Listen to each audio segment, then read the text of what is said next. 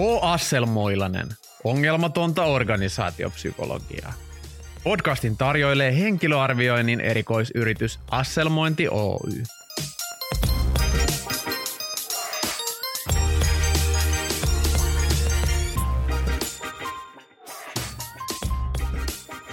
Mulla on tämmöinen sivupersona, joka on urheilupsykologi.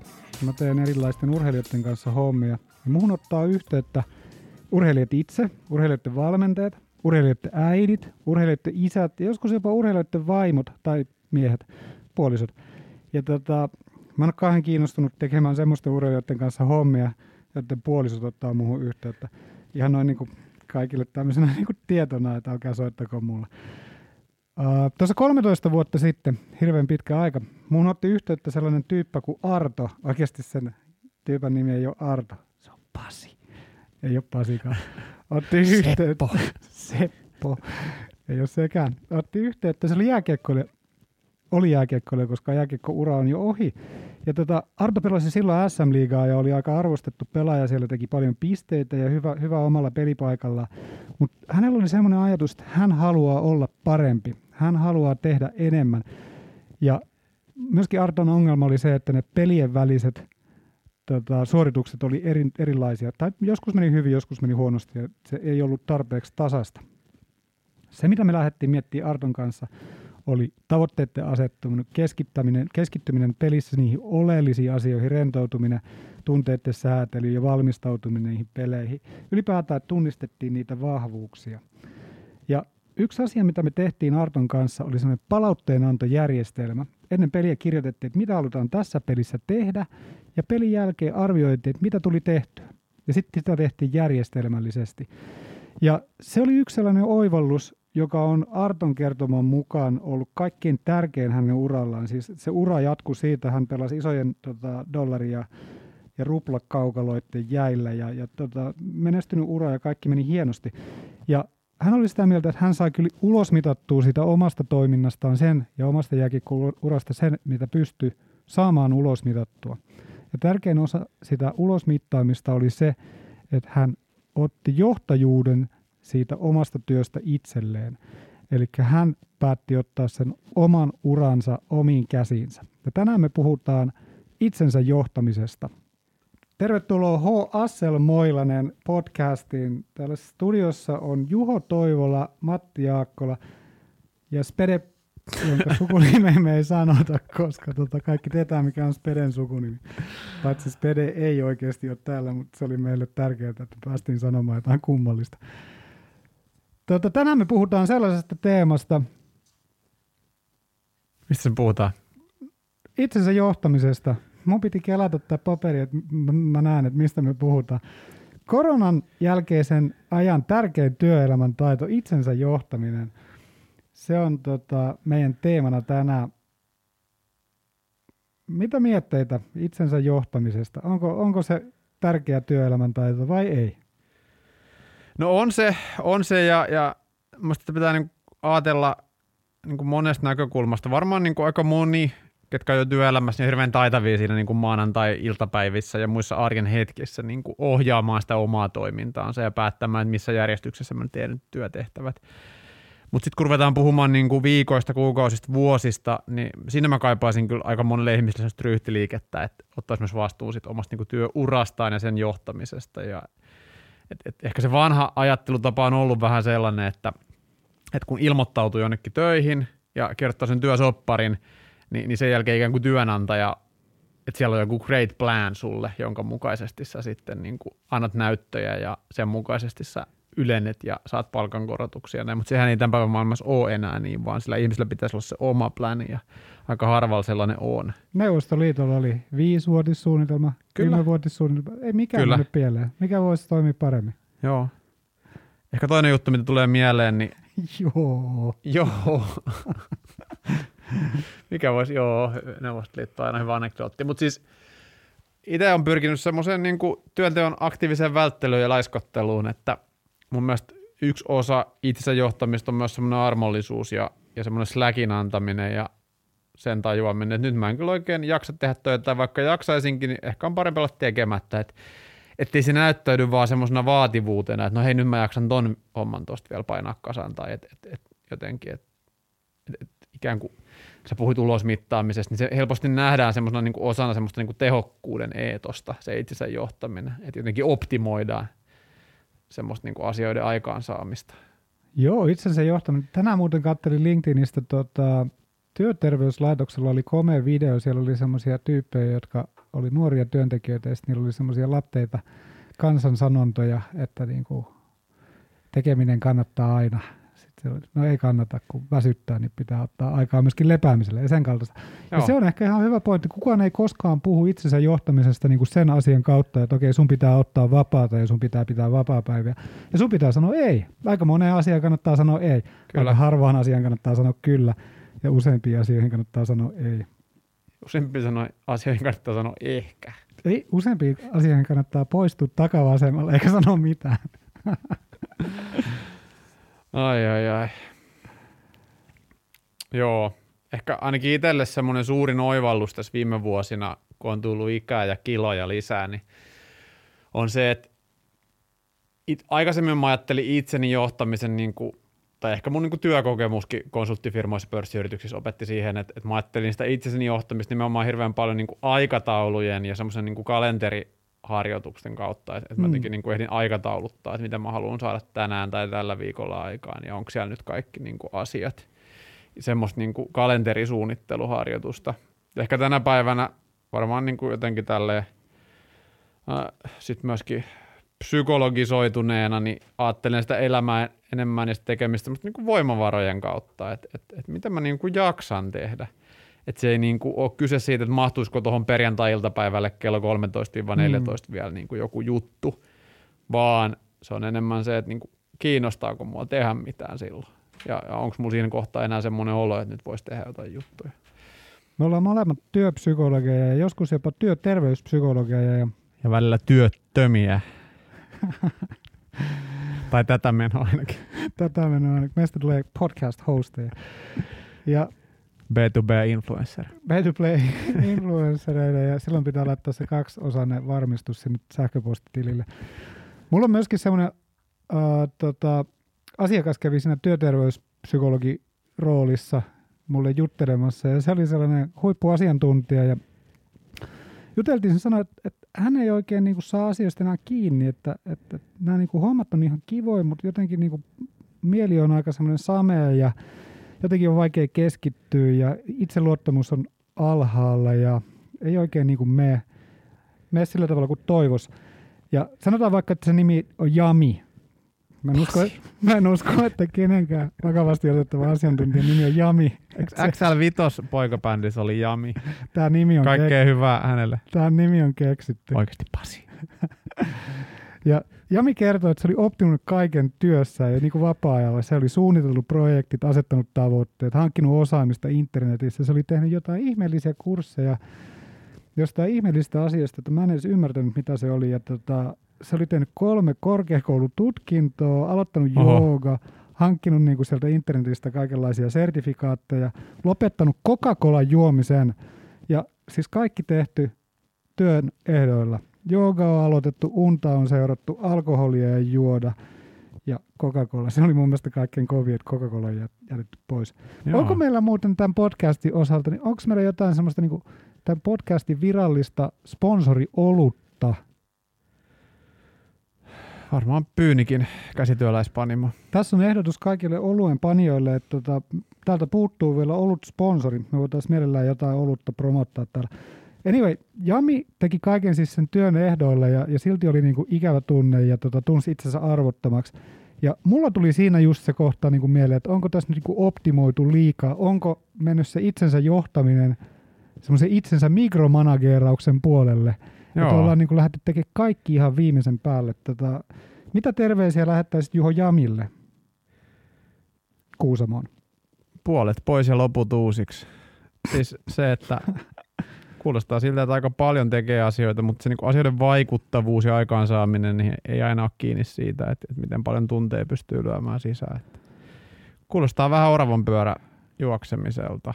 Että haluatko juosta oravan pyörässä vai haluatko se tyyppi, joka kattelee, kun muut juoksee oravan pyörässä ja naureskelee ja syö pähkinöitä. Mä oon samaa mieltä, tota, mun mielestä tässä yhteiskunnassa on tietty määrä ihmisiä, jotka on huippusuorittajia, jotka on pärjännyt esimerkiksi lukiossa, yliopistossa äärettömän hyvin.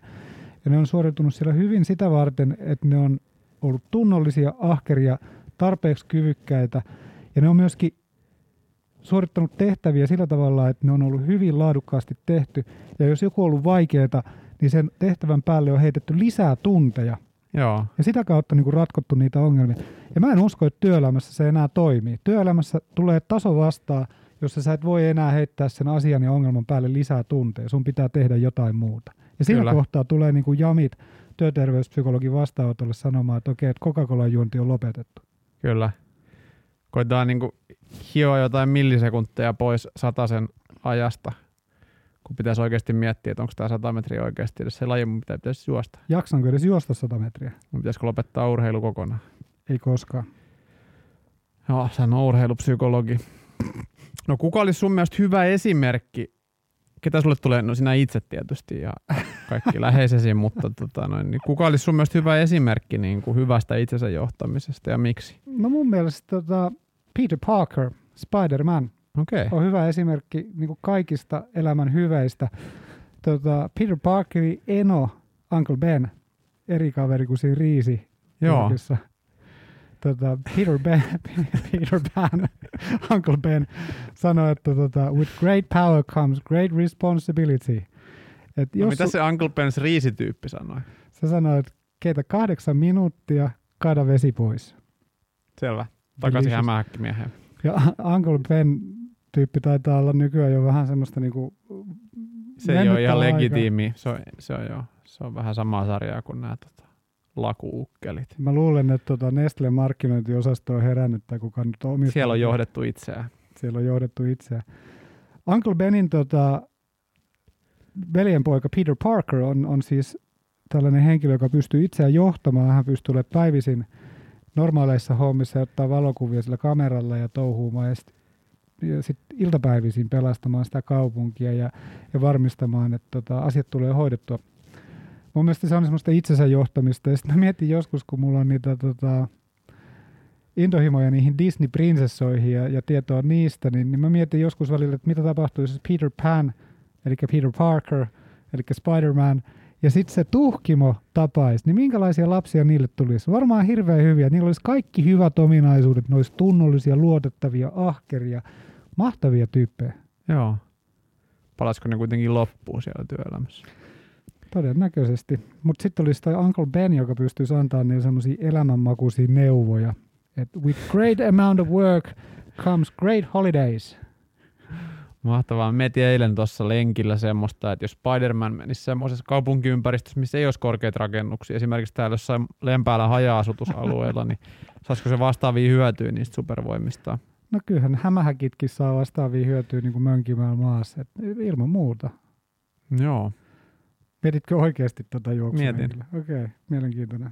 No mit, mihin sä päädyit? Sulla on varmaan itsellä vastaus tähän, kun sä sitä mietit. Ainakin niissä piirretyissä ohjelmissa aika paljon niin kuin show-offaa sitä niin kuin rakennuksista seitillä keinuttelua. Et siitä se vaan tuli mieleen. Hei, mitä varten tämmöinen itsensä johtaminen on sun mielestä tärkeää? Mä oon kirjoittanut tänne muistiinpanoihin, että sen oman työelämän arvon säilyttäminen. Kerro siitä. Oman mun- työelämän arvon säilyttäminen. Joo. Joo, kyllä se varmaan niin kuin näyttäytyy sellaisena, että se oma paikka ja oma arvo työelämässä tänä päivänä pitää yhä enemmän niin kuin ansaita aina uudestaan. Että vanhoilla meriteillä ei niin kuin hirveän pitkälle pötkitä. Ja vaikka tekisi nimikkeeltään samaa työtä, niin se työn konteksti ja työn tavoitteet, joka usein muuttuu, se, se niin kuin tuo sen vastuun yksilölle. Et toki työnantaja voi tarjota jotain tukea, että nyt sul kurssitetaan itseohjautumiseen ja opetetaan olemaan ketteriä, mutta jos oikeasti haluaa pärjätä, niin se vaatii sitä, että se yksilön pitää itse miettiä, että miten mä tämän niin kuin esimerkiksi muutostarpeen niin kuin hanskaan, että, että se harvoin on mikään geneerinen muutokseen sopeutuminen, vaan se on nimenomaan yksilöllistä itsensä johtamista läpi niiden työelämän turbulenssien. Joo, mulla on semmoinen tota, irlantilainen kaveri kuin David Barrett. David Barrett oli Kuten myyntijohtaja ja, ja tota, muutenkin värikäs kaveri. Sillä oli Hieman, semmoisia- hieman ylienerginen tai semmoinen sähköjänis. On, ilman muuta. Tota, mua aina jännitti. Hyvällä tavalla sähköjänis. Ilman muuta. Tota, mua aina jännitti, ei aina jännittänyt, koska en ole semmoinen jännittäjä tyyppi, mutta välillä kun kuuntelin David Barrettin jotain esitystä, niin se pää oli aivan punainen, niin mä mietin ja jännitti, että räjähtääkö se pää, kun se oli niin innoissaan asiasta. Mutta David Barrett kertoi sellaisesta teemasta, että tota, ennenhän meillä oli semmoisia työelämän tikkaita. Työelämä eteni lineaarisesti, että ensin olit myyntiassistentti, sitten olit myyjä, sitten olit myyntipäällikkö, myyntijohtaja, sen jälkeen vice president, sales and marketing ja näin päin pois. Että oli sellaiset niin kuin askelmat, joihin pystyi niin kuin astumaan. Ja Kyllä. tota, David Barrettin mielestä sellaisia ei enää ole, en tiedä onko, munkaan mielestä ei ole, en ole koskaan ollut myyntijohtaja. Ja tota, nykyään on semmoinen kiipeilyseinä, jossa si- siirrytään niin kuin ylöspäin ja alaspäin ja sivulle päin. Ja tota, se ura kaare ei ole enää semmoinen lineaarinen eikä ole semmoista nousujohteista uraa. Ja siihen kohtaan mä mietin, että just siitä omasta työelämän arvosta pitää pitää huolta, että sulla on sitä taitoa, osaamista ja semmoisia siirrettäviä kykyjä, joita sä voit viedä mukana myyntipäällikön tehtävästä huoltomiehen tehtävään. Se jopa tunnistetaan näissä työpsykologien organisaatiokatsauksissa tämmöisenä yhtenä kuormitustekijänä. Okei. Psyykkinen kuormitustekijä, että ihmisen pitää itse kantaa vastuu omasta urakehityksestä ja työmarkkina-arvosta. Joo. Ja, ja varmaan se onkin kuormitustekijä, mutta mut mun mielestä se on vähän niin kuin haitallinen näkökulma, koska silloin annetaan ymmärtää, että näin ei kuuluisi olla, vaan ikään kuin työnantajan pitäisi suunnitella se sun työura sinun puolestasi. Ja mä en usko, että tänä päivänä on mahdollista. Ensinnäkin sen takia, että niitä on niin paljon erilaisia vaihtoehtoja, että, että sitä on niin kuin mahdollista, mahdotonta täysin mallintaa. Ja sitten toiseksi se, että, että sitä ei voi sen yksilön puolesta tietää, että mikä ne hänen niin kuin kiinnostuksen kohteet on ja mikä hän niin kuin kannattaisi suuntautua, koska usein ne parhaat vaihtoehdot ei löydy sieltä nykyisestä työpaikasta, vaan henkilön kannattaisi itsensä ja muiden takia niin kuin siirtyä eteenpäin. Et yksittäinen organisaatio ei tänä päivänä pysty enää ehkä samalla tavalla vastaamaan niihin toiveisiin tai tarpeisiin, mitä, mikä olisi ihmiselle hyväksi. Ja se on vähän niin kuin uutta, että kun tämmöinen niin kuin henkilöstön kehittäminen on lähtenyt siitä ajatuksesta, että mitä me täällä meidän firmassa voidaan tarjota tälle ihmiselle uusia haasteita. Ehkä ei voida tarjota mitään. Niin, aika tuntuu mun mielestä rajulta työllä, tai työnantajan kannalta, että sanottaisiin, että, joo, että me ei voida tarjota sulle enää mitään, että suosittelemme, että siirryt kilpailijalle. Niin. Että varmaan harva työnantaja on ihan noin liberaali ja ihan noin la- laveakatseinen. Sitten se johtaa just siihen, mäkin olen käynyt satoja keskusteluja esihenkilöiden kanssa, jotka sanoo, että mulla on täällä tämä Seppo, nimi muutettu, oikeasti Pasi.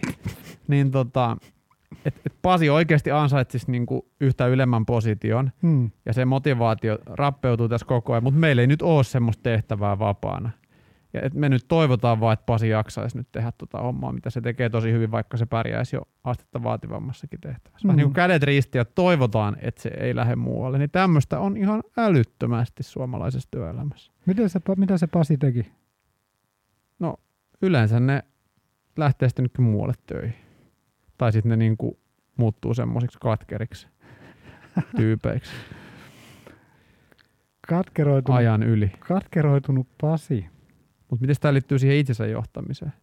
Ei mulla ole siitä enää mitään tietoa. Tota, mä jäin miettimään tota enemmän tota Spider-Mania, että meillä ei ole kyllä semmoista niinku moralisointia mun mielestä, että, että with great power comes great responsibility. Et mun mielestä jos sulla on jotain hienoja voimia, supervoimia, niin sitten tota, sä voit käyttää ne mieluiten hyvään, mutta sillä tavalla kuin itse haluat. Että tota, ei ole pakko pelastaa maailmaa. Ja sama sanoin sille Coca-Cola juoneellekin henkilölle, että hänen ei tarvitse pelastaa koko maailmaa. Ei, ja joskus kannattaa juoda kokistakin tai jotain muutakin. Et se on myös elämää. Et, et helposti puhuttiin tuossa eilen osteopaatin kanssa myöskin niinku siitä, että et miten ihmisiä parannetaan ja autetaan, niin helposti se niinku ajattelu on nimenomaan siihen niinku työkykyyn ja siihen, että et miten arvokas oot työelämän näkökulmasta. Mutta elämässä on muitakin arvoja kuin niinku työelämän alttarit. Et joskus se kokiksen juonti kannattaa ihan vaan sen takia, että on kiva juoda kokista, eikä sen takia miettiä jotenkin asiaa, että, että, että miten tämä kofeiini nyt tekee musta jotenkin niin kuin väärällä tavalla energisen. Joo, nyt sä kuuntelet tämmöistä H. Assel Moilanen nimistä podcastia me puhutaan täällä koronan jälkeisenä ajan tärkeimmästä työelämätaidosta joka on meidän mielestä itsensä johtaminen, tai, tai en mä tiedä, että onko se edes meidän mielestä vai tota, onko se sun mielestä tärkein korona-ajan jälkeisen työelämän taito, itsensä johtaminen? On. Kyllä se koko ajan menee siihen suuntaan, okay. että sekä työssä että työuralla niin se, se niin kuin vastuu on enemmän yksilöllä itsellään. Ja meiltähän kysytään tätä aika paljon, kun me tehdään asselmointeja, niin mm. kysellään, että et, et voisiko te arvioida, että miten hyvä tämä ihminen on niin kuin johtamaan itseään. Niin mitä me tästä ajatellaan, jos asiakas sanoo näin, niin mitä semmoista lähestytään? No kyllähän se on meidän, niin kuin, jos asiakkaan, asiakkaan toiveena on, että pystyttekö selvittämään tämän henkilön kyvyn johtaa itseään, niin silloinhan me selvitetään se. Ja oikeastaan ne tavat, joita me pystytään käyttämään siinä on mun mielestä niin kuin strukturoitu haastattelu. Me pyydetään esimerkkejä, että kerro esimerkki, jossa suunnittelit itsenäisesti vaikka jonkun tapahtuman tai, tai jonkun kampanjan tai jotain muuta, joka kertoo niin kuin sen henkilön kyvystä – toimia itsenäisesti, suunnitella asioita itsenäisesti, saada itsenäisesti asioita tapahtumaan ja tietynlaista niin kuin läpivientivoimasta, joka on mun mielestä osa sitä itsensä johtamista. Ja sitten toinen paikka, missä itsensä johtaminen näyttäytyy, ei helposti, mutta kuitenkin on niin kuin persoonallisuustestit. Siellä on osa-alueita, niin kuin vaikkapa vastuullisuus, joka kertoo jonkun verran siitä, että pystyykö se ihminen johtamaan itseään ja, ja sellaisia niin kuin riskinottokykyä. Sekin kertoo myös itsensä johtamisesta. Mitä kaikki ilmiöt sun mielestä niin itsensä johtamiseen liittyy? Et siinä on varmaan semmoisia niin reunakäsitteitä. Itselle tulee mieleen vaikka semmoinen asia kuin vaikka joku itsekuri, hmm. että miten hyvin pystyy pitäytymään jossain omassa päätöksessään silloinkin, kun sitä haastetaan niin ulkopuolelta tai jotenkin koitetaan saada sua toimiin toisella tavalla tai erilaisten vaihtoehtojen näkeminen, että näkeekö ylipäätään niin kuin eri tilanteissa jotain erilaisia vaihtoehtoisia toimintatapoja. Että et, et pystyy jotenkin luovimaan ja, ja johtamaan itsensä sit niin kuin sopivalla tavalla niistä tilanteista. Mitä kaikkea siihen niin kuin liittyy, siihen ympäröiviä asioita?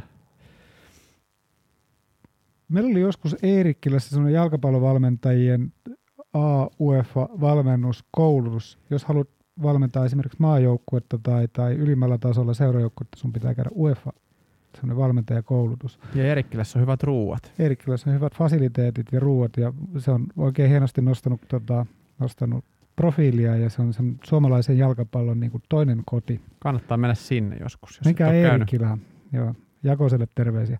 Tota, Eerikkilässä kuitenkin meillä oli se valmentajakoulutus ja silloin oli sellainen kundi, mä en muista sen valmentajan nimeä, enkä voisi kertoakaan sitä tässä julkisesti Pasi. kaikille. Ja tota, se, oli, se oli tatuoinut käsiinsä kaksi sanaa. Oikeassa kädessä luki timing ja täällä vasemmassa luki spacing. Se oli mun mielestä hieno, niin kuin kaikki pitää tapahtua oikeaan aikaan ja oikeassa tilassa. Sillä tavalla niin kuin jalkapallossa saa itselleen tilaa ja mahdollisuuksia, että tekee oikea-aikaisesti oikeita toimia. Ja mun mielestä se kertoo myöskin siitä itsensä johtamisesta, että sä teet oikeaan aikaan oikeita toimia. Joo. Ja päästä sinne sun pitää tietysti ymmärtää, että mitkä on ne oikeat toimet ja mitkä on ne oikeat ajat tehdä niitä toimia. Coca-Cola juonti on joskus ihan oikea toimi. Tuosta tultiin hyvin musta konkreettiseen asiaan. Ainakin itselle semmoinen, minkä kanssa pitää tehdä paljon töitä just itse johtamisen osa-alueella on se niinku sense of urgency tavallaan sietäminen. Et, et mullakin Joo. on niinku, niinku varmaan monella muillakin niin semmoinen loputon to-do-lista. Matilla se on siellä keittiön seinällä semmoinen tickbox juttu. Mutta mulle tulee paljon juttuja ja, ja sitten mä helposti niin kuin tartun asioihin vähän liian nopeasti. Et, et nyt mä oon koittanut opetella itsensä johtamista, itseni johtamista semmoisella asialla, että et on niin kuin kaksiosainen kysymysasettelu. Et ensin, että pitääkö tämä juttu ylipäätään tehdä, koska on myös paljon asioita, mitä ei tarvitse tehdä. Kyllä. Ja sitten toinen kysymys, että pitääkö tämä tehdä nyt? Hyvä. Ja tämä jälkimmäinen, tätä on pitänyt opetella, koska usein on niin kuin joutunut sellainen, että no, mä hoidan tänne tästä nyt pois aalta tai tähän on enää viikko aikaa, että tämä pitää hoitaa nyt heti. Mutta sitten kun vähän aikaa miettii, että pitääkö tämä tehdä nyt, niin vastaus on ei. Että sen voi tehdä esimerkiksi loppuviikosta tai vielä ensi viikollakin. Että mä en nyt paneudu tähän juttuun. Ja, tämä on ainakin itsellä ollut yksi tämmöinen, mitä on Käytän, auttanut. Käytännön ohje siis oli se, että sulla on niinku kategoria, että tarviiko tämä tehtävä tehdä, kyllä ei, ja tarviiko tehdä nyt vai myöhemmin. Ja jos vastaus on myöhemmin, niin sitten se voi siirtää. Joo. Eikä niin kuin, niin kuin Luther opetti, että pitää heti tehdä kaikki. Ja sitten tuohon vielä liittyy jos haluaa vielä selittää, on myös tuossa semmoisia kysymyksiä, että tarviiko tämä tehdä, kyllä tarviiko mun tehdä tämä, vai voiko tämän delegoida jollekin muulle tehtäväksi. Siinä on myös sellainen väliste. Se on muuten mahtavaa. Se kannattaa huomioida, että ei ole kukaan tässä niin kuin yksin tekemässä juttuja. Joo, ja sitten jos päättää, että tarvitsee tehdä nyt, niin kannattaa myös samalla päättää, että milloin tämä tehdään, niin sitten se ei jää sellainen epämääräisesti ajelehtimaan.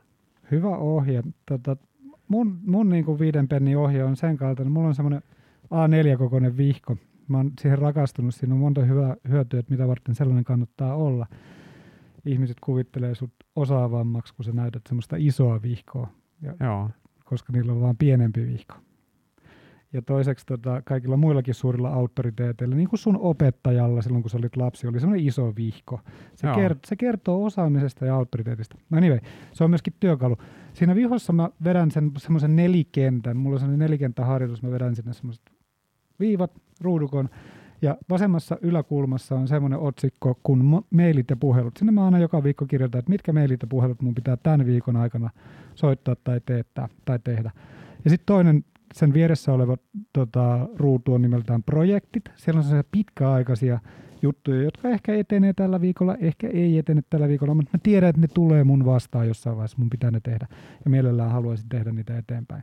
Ja sitten kolmas ruutu, vasen alanurkka, on sellainen kuin tapaamiset. Siellä on kaikki tapaamiset, jossa mun pitää olla paikalla siinä viikolla, sillä viikolla. Se on vähän niin kuin kalenterin toisinto. Jonkun mielestä on typerää kirjoittaa ne kalenteritapaamiset vihkoon. Mun mielestä ei ole. Jonka mielestä on typerä, niin on itse. Ja sitten se viimeinen on tota, oikea alanurkka, askareet. Siellä on kaikki sellaiset pienet jutut, joita mä voin tehdä, jotka mun pitää tehdä. Ja sieltä, jos mulla on vaikka 10 minuuttia jossain aikana, niin mä pystyn poimimaan sieltä jonkun jutun ja saada sen tehtyä. Ja se on ikään kuin se mun oman elämäni toiminnanohjausjärjestelmä joka viikko. Ja, ja, ja se tuo mulle suurta tyydytystä, että mä pystyn näkemään niin kuin yhdellä katsauksella, että mitä mun pitäisi saada tehtyä. Ja se on mun tapa johtaa itseni. En tiedä, onko hyvä ja onko menestyksekäs, mutta ainakin se vähentää mun painetta ja ressiä. Joo, kuulostaa hyvältä.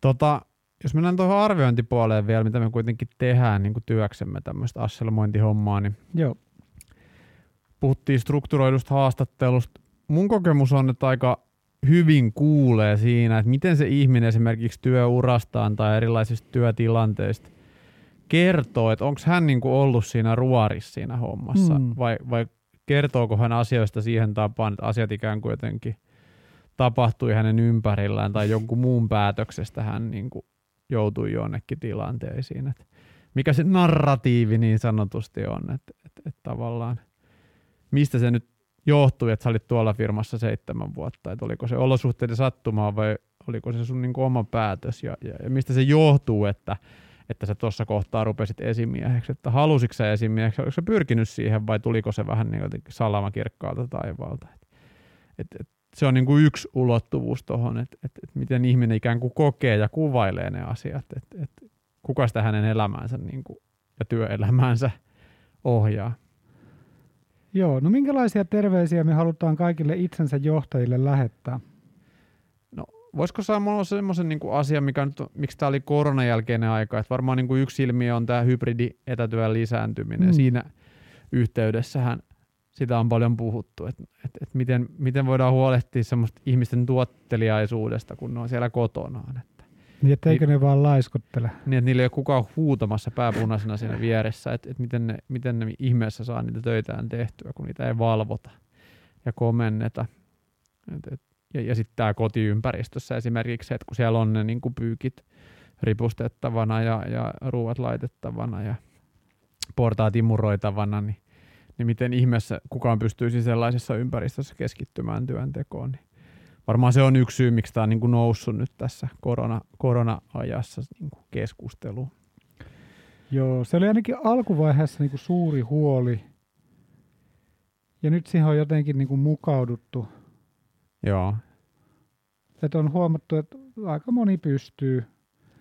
Ja sitten on, on kyllä semmoinenkin kiva huomio, että tota, ihmiset on varsin luotettavia. Että kun ihmisiä pyytää tekemään juttuja, niin kyllä ne useasti niin kuin tekee ne.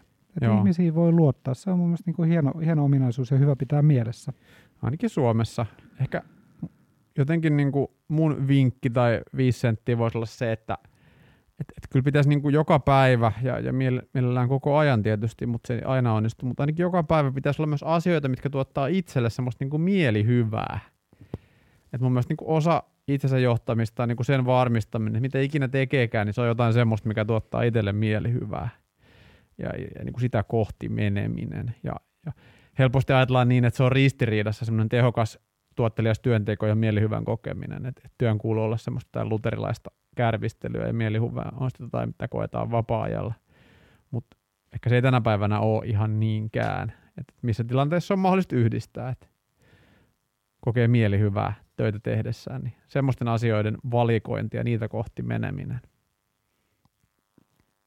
Tänään me puhuttiin korona, koronan jälkeisen ajan tärkeimmästä työelämän taidosta, eli itsensä johtamisesta. Ja oikeastaan ne meidän tota, neuvot teille on, että johtakaa itseänne, koska se varmistaa oman työelämän arvonne. Sillä te varmistatte, että te olette vielä tulevaisuudessakin kiinnostavissa hommissa. Ja toinen puoli siitä on se, että muistakaa olla itsellenne armollisia. Elämä ei ole pelkkää työtä, eikä työ ole pelkkää elämää, eikä varsinkaan työelämää. Seuraavassa jaksossa me puhutaan semmoisesta asiasta kuin voittavan tiimin rakentaminen. Voittavan tiimin rakentaminen.